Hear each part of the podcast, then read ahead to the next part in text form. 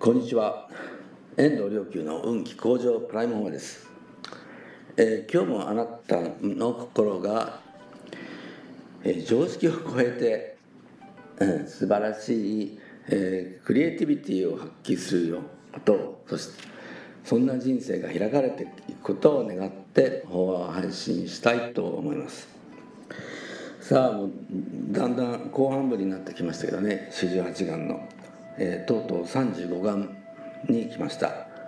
とうとうと言ったのね。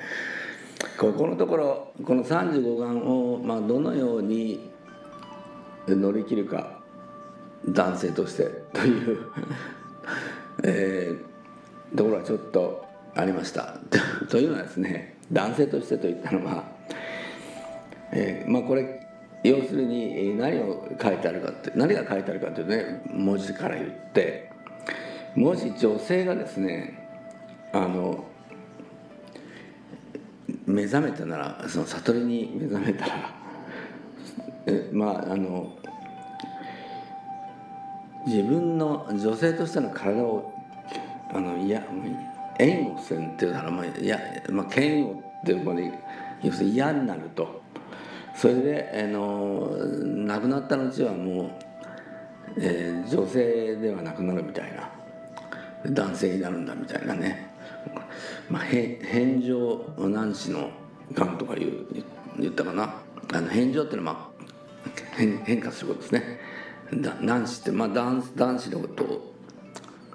男子って呼ぶ呼んだと思いますけど、えーこれはまあ女性あの仏教の女性差別だとかね。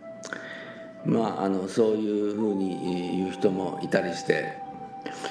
ただですねあの大乗仏教2000年前に始まった大乗仏教ね。えー中にはですねいわゆる指導者の中にはね、えー女性までいたわけですよ。だからそんなね当時のまあ、えーことを考えたらですねもう大変これは画期的な、ことだったわけですけどそんなあの大乗仏教がですね、えー女性差別っていうのがこんなふうに出てくるんだろうかというふうに、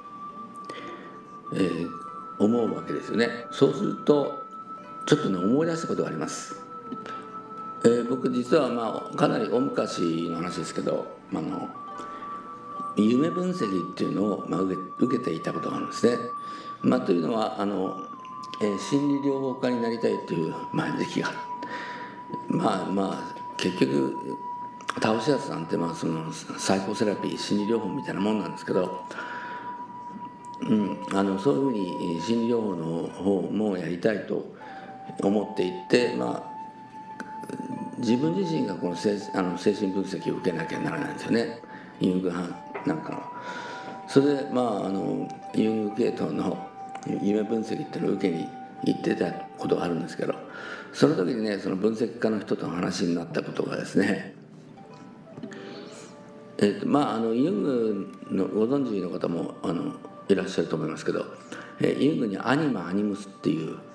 えーそういう、まあ、理論があって男性の中にはアニマっていうね女性性のあのイメージが心の中に無意識の中にあってそれで、まあ、女性の中にはアニムスというね男性イメージがあって、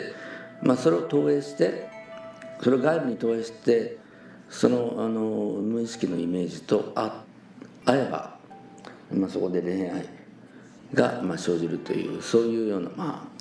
あ、あの理論があってでその分析家の人と話になった時にえなんでこうあの仏教はこう女性と接する接触することを、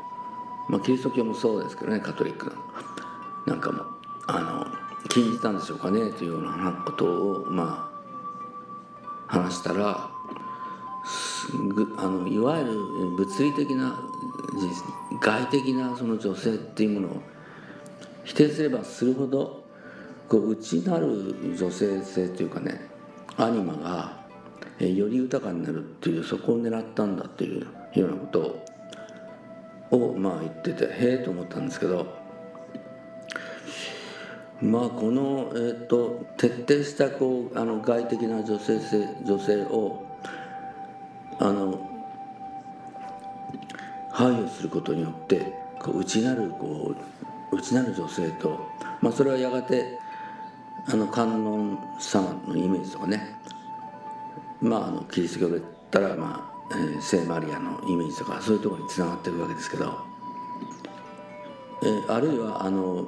阿弥陀如来のイメージも、非常に女性性を含んだ男性性と女性性がこう融合したようなそういうイメージとして、まあ、現れてくる。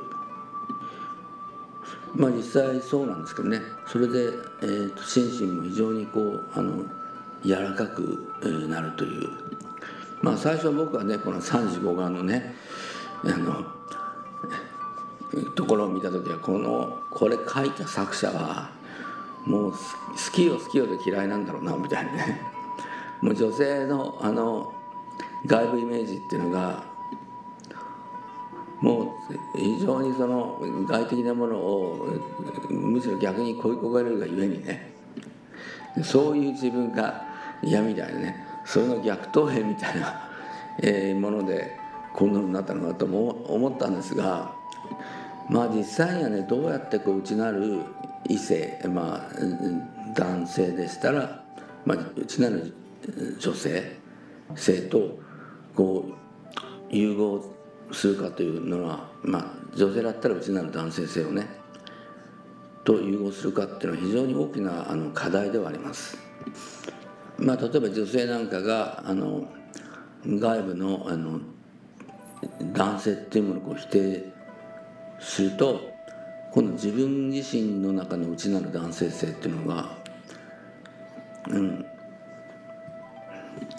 こうネガティブな形で非常に荒々しさとしてね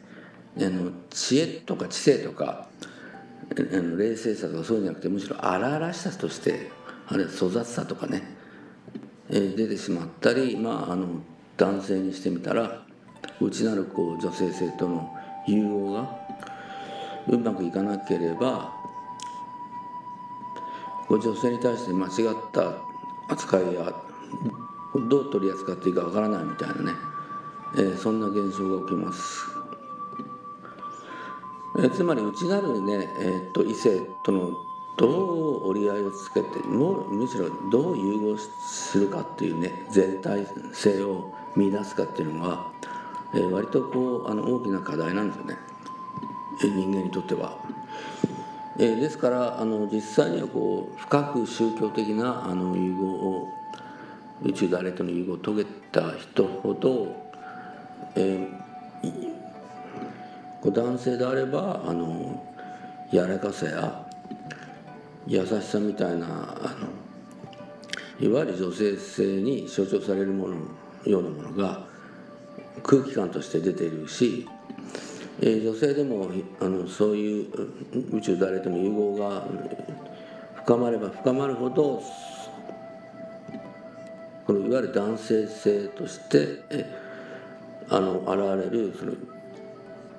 まあ、知恵とかね、うん、責任感とかね、まあ、人としてのベリッさみたいなものがね現れてくるというね。まあそれでいて非常にこうあの、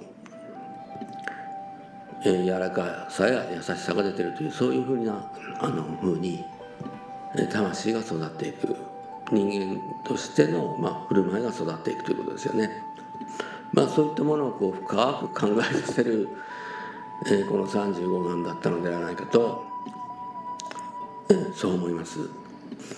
どうかあなたもね、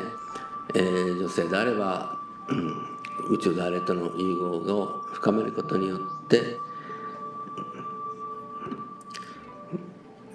知恵や、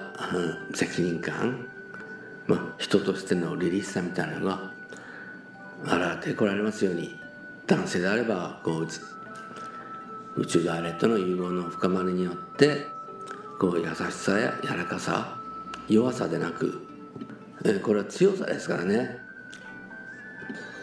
えー、妥協はこう優しさではないですね。これは弱さです。本当にどこまでもどこまでも寄り添う優しさっていうのは信念のあるものです、えー、どうかそんなふうに、えー、人生を、えー、深めていかれますように。それが何よりも財産ですから。